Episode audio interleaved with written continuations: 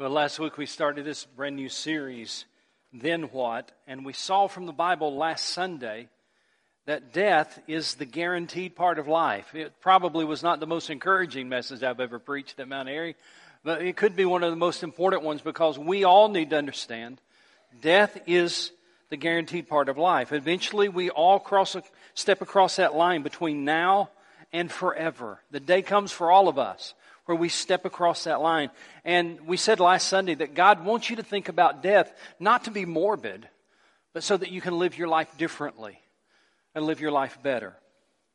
I was thinking this week after the message, because the message was, was about the, the guaranteed part of life is death, and I was thinking about the, a country song. I, I, I'm not a country fan, country music fan by any stretch of imagination, but Tim McGraw has a song years ago that was really famous called Live Like You Were Dying.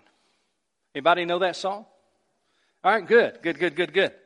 Uh, it's got a real poignant message. I listened to it again a couple of times this week. Live like you were dying. It's got a pretty good message to it. And, and he recommends in the song. And I thought, well, I'll go skydiving and I'll go Rocky Mountain climbing, but I'm not riding on a bull named Fu Manchu. I mean, I might grill him, but I'm not going to ride on him, okay? But the truth of the matter is, most of us don't live like we're dying. The truth of the matter is, we live like we're going to live forever. But every once in a while, when a friend or a loved one dies, every once in a while, when we have to go to a funeral, every once in a while, a question surfaces, doesn't it? A question as old as civilization itself. In fact, in one of the oldest books of the Bible, the book of Job, that question surfaces. And the question is this if a man dies, will he live again? Isn't it intriguing that thousands of years ago people were already asking that question? Thousands of years ago, people were already wondering is there life after life? I told you last week about my dad's heart surgery where he told us, now listen, I think everything's going to be all right, but if it's not, it's still going to be all right. I want to finish the story now. And I honestly can't remember if it was that heart surgery or another heart surgery that he had, but in one of his heart surgeries, dad basically died on the table. His heart stopped beating. And uh, thankfully, of course, they were able to revive him eventually and after the surgery, because of his condition, we were only allowed to go in to see him just one at a time. He was awake, he was alert, but we could only go see him briefly one at a time. And when I went into his room after his surgery, he said, I need to tell you something. I said, okay. He said, I died on the table. So, well, that's what the doctor said. And I said, did you see a bright light? He said, no. I said, Dad, that's not a good sign. we shorters have a tendency to sometimes joke at the wrong times. And, and he said, well, let me tell you what I did see.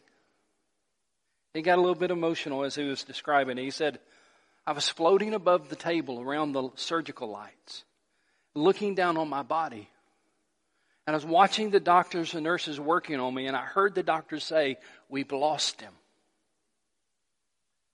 And he said, and I watched them as they feverishly worked on me, and eventually, of course, he came back. Since that day, and many times after, I've often wondered what happens after we die. I mean, really, what happens after we die? I didn't say this in the first service, but I will confess to you that uh, after my mom died and after my brother died, and I was there with him when that happened, I, I did look up. I looked at the ceiling, just wondering, you know, what happens? after they die. It might surprise you to find out that the Bible really doesn't give us a comprehensive answer to that question what happens after we die? Now, I'm not saying the Bible doesn't have an answer. Certainly, the Bible does have an answer. But uh, what I'm simply saying is that you have to kind of look at several scriptures throughout the Bible to truly understand, to truly give a comprehensive answer to what happens after we die. You have to look at a lot of different scriptures to fully understand what happens after death. So here's what we're going to do today. We're going to take the Bible and see what the Bible shows us about life after life. Here's the first thing that the Bible will show us when your body dies, you don't. I really want you to understand, understand that one today. When your body dies, you don't. That is, after your brain stops working, after your heart stops beating, after the doctors declare you dead, you will still keep on living. Your body will one day die, but you won't. And I want to show you this in Scripture. I want you to go towards the end of the New Testament. I want you to find the book of 2 Peter. 2 Peter chapter 1. 2 Peter chapter 1, we're going to be looking at verses 12 through 15. 2 Peter chapter 1, beginning in verse 12, here's what Peter wrote. So I will so I will always remind you of these things, even though you know them and are firmly established in the truth you now have. Pause there for a moment. The Apostle Peter, writing these words, said, Listen, I'm going to remind you of something you already know. But I think it's important to remind you of what you already know. So Peter said, So let me remind you of something that, that you're already grounded in. Then he says in verse 13, I think it is right to refresh your memory as long as I live in the tent of this body. Because I know that I will soon put it aside, as our Lord Jesus Christ has made clear to me, and I will make every effort to see that after my departure, you will always be able to remember these things. Now, I want you to notice three things quickly from that scripture. First of all, it's interesting that the Bible describes the body that we live in, in verse 13, as a tent. Look up here on the screen. I think it's right to refresh your memory as long as I live in the tent of this body. Clearly, Peter's drawing a line between the real him, the, the real person, and the body or the tent in which he is living. I'm looking right now at a bunch of tents, all different colors and shapes and sizes. I'm looking at a lot of tents out there today. And uh, Peter reminds us in this text that a tent is simply a temporary dwelling place. Just this week, Lisa and I were at REI store in Greenville just the other night, and while we were walking around the store, I noticed that there was actually a, a, an employee and a customer, and the employee was actually putting up a tent inside the store for the customer, helping him understand how to put it up and how easy it is to assemble and disassemble right there in the store. And I will say to you, it was a nice looking tent. And I looked at the tent I thought, well, that's a good looking tent. And I felt of the material as I was walking by. I thought, I wouldn't mind having a tent like that. That's a nice tent. But there was nothing permanent about it. You understand, I understand, that tent in the store is simply a temporary dwelling place. And Paul says that's what your body is. Your body is a tent, and you live in this tent. The real you lives in this tent. It's important that you understand that your body is not you, it's just the temporary tent that you live in. Then he goes on in verse 14 to say that one day we'll put aside this tent. Look how he says it. Because I know that I will soon put it aside, this tent that I'm living in. I will soon, he knew his death was imminent, I will soon put it aside, as our Lord Jesus Christ has made clear to me. One day we won't need the tent anymore. One day we're going to move out of it. One day we'll take this tent and we'll put it aside. In a very real sense, I want you to listen carefully now to what I'm about to tell you. In a very real sense, people don't get sick, their bodies do. In a very real sense, people don't grow old, their bodies grow old. People don't die, their bodies die. That's why Paul wrote, though outwardly we are wasting away, yet inwardly we are being renewed day by day. One day, you're not going to need this tent anymore. And then the third thing I want you to notice is in verse 15, Peter refers to this time when we don't need this tent anymore. Peter refers to it as time of departure. And uh, verse 15, and I'll make every effort to see that after my departure, you will always be able to remember these things. It's interesting the wording that he uses here, after my departure. One translation says, I want you to remember these things long after I'm gone. Of, of course, Peter wasn't referring to his body being gone. He, he wasn't referring to his body departing. Because history tells us that his body was actually nailed to a cross. That's how he died. He didn't depart. His body didn't. It was nailed to a cross. Yet his spirit that lived inside that tent, his spirit that lived inside that body, that's what departed. You see, we know what happens to a body after we die, right? Because we see it all the time. We go to a lot of funerals. we we see that the body is placed into the ground or the body is crem- cremated. But the question is, what happens to the spirit? What happens to the soul that we can't see? We see what happens to the body. It's placed into a ground, but into the ground. But what happens to the soul? What happens to the spirit? That brings us to the second point that I want you to see today you will live forever in eternity. You will live forever in eternity. One day, one day you will stop breathing, but you won't stop living. Please write that down.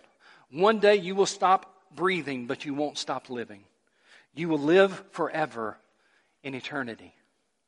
Kerry Shook put it this way in a book that he wrote. He said, One moment after you die, you'll experience either the greatest celebration ever or the greatest separation ever.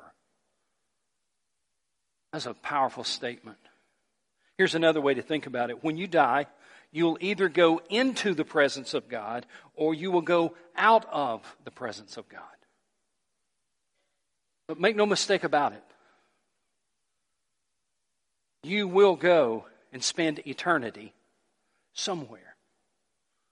One day, this tent is going to be done. You're going to be done with this tent, and your spirit is going to leave this tent.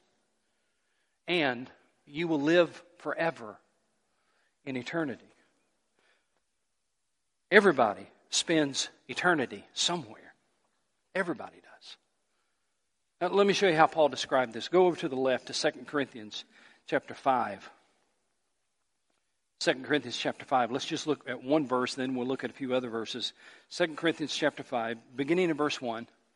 Here's what Paul says.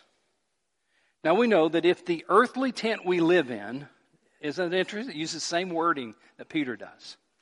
We know that if, if the earthly tent we live in is destroyed, we have a building from God, an eternal house in heaven, not built by human hands. I want you to notice the comparison here. Paul, on one side, talks about this earthly tent that we live in. And on the other side, he talks about this permanent dwelling place that we will be heading to if we know Christ the Savior. And I want you to notice how he stacks these phrases on top of one another. Look at it again.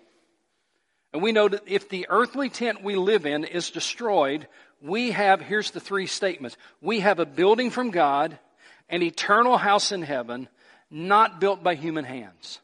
Notice how he stacks those phrases one on top of another. This earthly tent we live in is one day going to be destroyed because when your body dies, you don't. So as a believer, as a Christian, what happens to you? Paul says when that earthly tent is destroyed, it's not the end of the story, praise God. When that earthly tent is emptied, it's not the end of the story.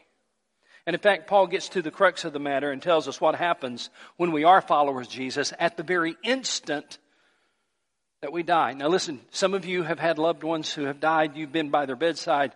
You've had uh, parents, or you've had children, or you've had grandparents, and, and you've watched them die as a believer, as a Christian. And I want to tell you what happens the very instant that they die.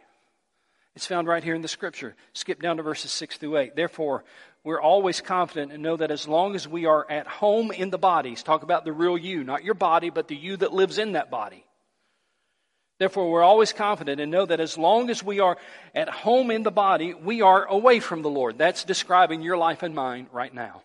We are at home in the body, we're living in this tent, and therefore we are away from the Lord as far as his heavenly dwelling. Then he says, we live by faith, not by sight, because we are at home in the body. We're away from the Lord. But then look what he says in verse 8. We are confident, I say, and would prefer to be away from the body and at home with the Lord. Paul is clearly talking about his spirit leaving the tent and being away from the body, but at home with the Lord. You see, when you die as a Christian, your spirit leaves your body and you are at home with the Lord. And some of you have had to say goodbye to people that you love dearly. Can I tell you what happened the very instant? If they knew Christ as Savior, the very instant they took their last breath, they went to be home with the Lord. They did not leave home, they went home. They went to be home with the Lord. And we see this all through Scripture if, we, are really looking for it. Do you remember when the Lord Jesus died on the cross? His body died or was nailed to the cross. That tent he was living in, that body was nailed to the cross. And yet Jesus said, Father, into your hands I commit my spirit because he knew he was about to go home to be with the Lord. Or Jesus Again, while he was on the cross, there was another man beside him. We call him the thief on the cross. And his body also was nailed to that cross. That body wasn't leaving, it wasn't going anywhere. And yet Jesus said to that man, Today, you'll be with me in paradise. You will go home to be with the Lord. Or Stephen. Stephen, the first martyr of the New Testament, he was stoned to death. And as he was about to die, as that body was about to give out, Stephen cried out, Lord Jesus, receive my spirit, because he knew he was about to go home to be with the Lord. I want to make sure there's no confusion here today.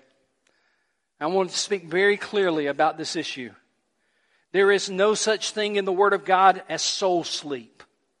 There is no such thing as temporary unconsciousness in the Word of God. And there is no purgatory in the Word of God. If you're a personal follower of Jesus Christ, when your body dies, you don't. You go at that instant to be at home with the Lord. Which brings up an important, intriguing, and sometimes disturbing question. What about those who don't know the Lord? What about when their body dies, when their tent is taken down, when their spirit leaves their tent, what happens? Remember what we've said so far. When your body dies, you don't. And number two, we said, you will live forever in eternity. So, what about those who don't know Christ as Savior? Well, let me say it to you this way where we live eternally, where we live eternally depends on who is paying for our sins. If we have received the gift of forgiveness that Jesus purchased for us on the cross, we will spend forever in His presence in heaven. But if we have not received the gift of forgiveness that Jesus has purchased on the cross, we must pay for our sins ourselves, and we'll spend eternity separated from God in hell. What happens to us after we die then really depends on how you respond to Jesus before you die. Now, I want to make sure you heard that. Because for some of you, this is a day of decision, and I want to make sure you hear this. What happens to us after we die depends entirely on how we respond to Jesus before we die. Because beyond the grave, there are no second chances. Beyond the grave, there is not an opportunity to get it right. I want you to think about this. If your body dies, but your spirit is going to live forever, I want you to think about this question. If your body dies, but your spirit is going to live forever, which one of those is more important? Maybe I can illustrate it for you this way. Let's say that you go on vacation and you check into a hotel room and you plan to stay there for a week. And you go into the hotel room and you know, you, once you get there, you're kind of disappointed in the way the room looks, and you just don't, you think, I could do better than this. And so you hire a, an interior decorator to come in and spruce things up a bit. And you start looking at the carpet, it's like, this carpet is stained. And so you, you bring somebody in to put down new carpet, and then you notice the TV, it doesn't play very well, and it's small, and so you get a 70 inch high def uh, flat screen TV, and you hang that on the wall, and and, and the bed is the bed is a queen size, but you like a king size, so you order rooms to go, and they bring you a king size bed, and they set it all up, and and you're set, and you're enjoying your room until you check out. And that's exactly what people are doing today. It's amazing to me that people spend such great time and effort trying to improve their body, trying to improve their room, trying to improve their situation, when compared to eternity, you're only going to be here just a short time and then you're going to check out. You act as if you're going to be here forever. You live in this world like you're going to be here forever. When reality, it's just a very brief time. And so you concentrate on things that really don't matter. Bigger stuff, newer stuff, better stuff. And not even thinking about it. you're checking out in a day or two. That's a picture of eternity. And Jesus said it this way What does it profit a man if he gains the whole world but he loses his own soul? Or to use the illustration, what does it profit a man if he fixes up his room really nice, but he's checking out in a day or two and never be back to it? What does it profit a man to give so much time and attention and energy to his body and never give any thought to eternity? Isn't that a foolish way to live? To only think about right now and never think about eternity. Can I remind you that when your body dies, you don't. And you will spend eternity somewhere. Which brings us to the third point. You get to choose now what eternity will be like then. I love this part of the text that we're going to look at. Let me tell you something, ladies and gentlemen. Heaven, heaven and hell are real places and we get to choose where we will spend eternity.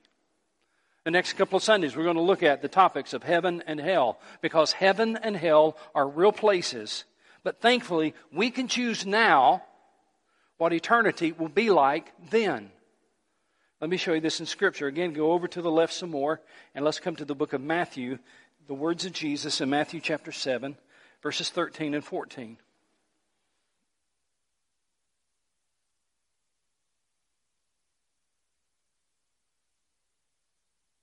Matthew chapter 7, verse 13. Jesus, again, these are the words of Jesus. And Jesus says, Enter through the narrow gate. For wide is the gate, and broad is the road that leads to destruction, and many enter through it. But small is the gate, and narrow the road that leads to life, and only a few find it. The parable of the two gates pictures all of us walking on one of two roads. Every person here, you're walking on one of two roads. One leads to destruction and the other leads to life. And there are only two groups. And there are, there are no other choices. There are no exceptions. That's why Jesus uses this word in verse 13, enter, enter through the narrow gate. That word, the tense of the word in the Greek language, demands a definite, specific decision. It is a call to action. You need to decide, Jesus is saying, which gate you're going to go through. You need to decide, Jesus was saying, what road you're going to walk on. Please notice that there is nothing compelling people to choose the broad road that leads to destruction. They are not being forced down that road. Please notice that it is not destiny that pushes people down that road towards destruction. Jesus said, it's your choice. Sometimes people said, I don't believe a good God, a loving God would send people to hell. And you're exactly right. He's not sending them there. He's saying it's your choice. You choose. But choose today. That word enter means making a definite, deliberate, specific decision. It is a call to action. And each person chooses for themselves the gate they will enter, and they choose the road they will walk, and therefore they choose their eternal destiny. They choose. See, there's only two choices before you today, just two and only two. Jesus talked about two gates the narrow and the wide one. He talked about two ways the narrow way and the broad way. He talked about two destinations One is life, the other is destruction. And he talked about two groups the few and the many. Reminds me of what Jesus said at another time in Matthew 7 when he said, Many will say to me in that day, in that final day, Lord, didn't I do this? And didn't I go here? And Didn't I say this? And didn't I do this? And he says, And I will say to them, I never knew you. That word many, he uses that word again. Many will say to me, Lord, didn't we, didn't we, didn't I? And he'll say, But, but I never knew you. See, Jesus' command is not simply to enter some gate, but to enter the narrow gate. And every person enters one gate or the other, and that is unavoidable. You do not get to choose. Uh, you do not get to choose not going down one of these roads. You do not get to choose, well, I'm not going to choose a gate today. No, you're choosing today and you're choosing every day which gate you're entering, which road you're walking on, and both roads have a destination. So Jesus is pleading with you today to enter the right gate. Because there is only one gate that leads to life. There is only one gate that leads to heaven. And his name is Jesus. The gate is Jesus. So look at the text again. Enter through the narrow gate, for wide is the gate, and broad is the road that leads to destruction. And many enter through it, but small is the gate, and narrow the road that leads to life, and only a few find it. Shane Pruitt, a, a, a preacher that, that I follow on Twitter, said recently, he said, Unfortunately, not everyone who dies goes to, quote, a better place. Only those who know Jesus do. And it's so true. Not everybody who dies goes to a better place. It's only those who have chosen to enter the gate that leads to life. I, I want to close with this scripture from Jesus himself. It's interesting what Jesus said in John chapter 11. He said, I am the resurrection and the life, and he who believes in me will live even though he dies. Let's just stay there for a moment. He who believes in me will live even though his body dies. He who believes in me will live even though the tent gets taken down. You see, when your body dies, you don't.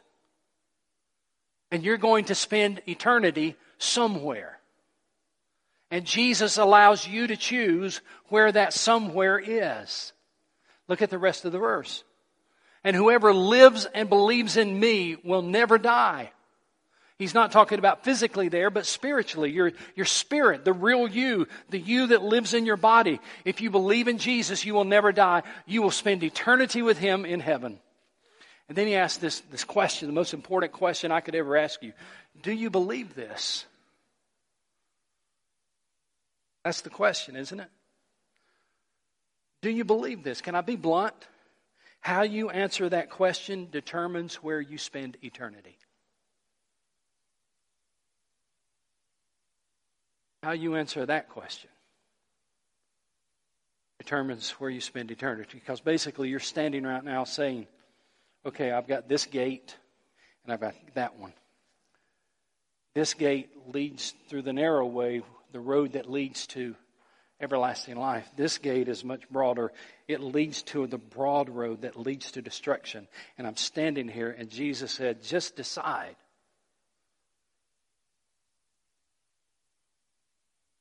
Just decide. You get to choose where you're going to spend eternity. But you have to choose now. Because after your last breath, there are no choices. I want you to pray with me. Heads bowed, eyes closed. When your body dies, you don't. You will live forever in eternity. And you get to choose where that is. I'm going to ask you here, those watching here online, to make that decision today to choose. To make the choice that you're trusting Christ. Because, as I said earlier, it really comes down to Who's going to pay for your sins? Will you put your faith in Christ that He paid for your sins on the cross? Or will you pay for your sins as you're eternally separated from God in hell? I want to ask you here in the building to make that same decision. Who's going to pay for your sins? Which road are you going to walk down? You get to decide. Jesus said it's your choice. Father, I pray that today somebody would choose Jesus. Pray that today somebody would understand that this life is very, very brief, but eternity never ends. I pray that today some man, some woman, some teenager, some boy or girl would decide that they want to trust Christ and put their faith in Him and what He did for them on the cross. And I ask that in Christ's name. Amen. We're going to stand and sing this song, and we're going to sing.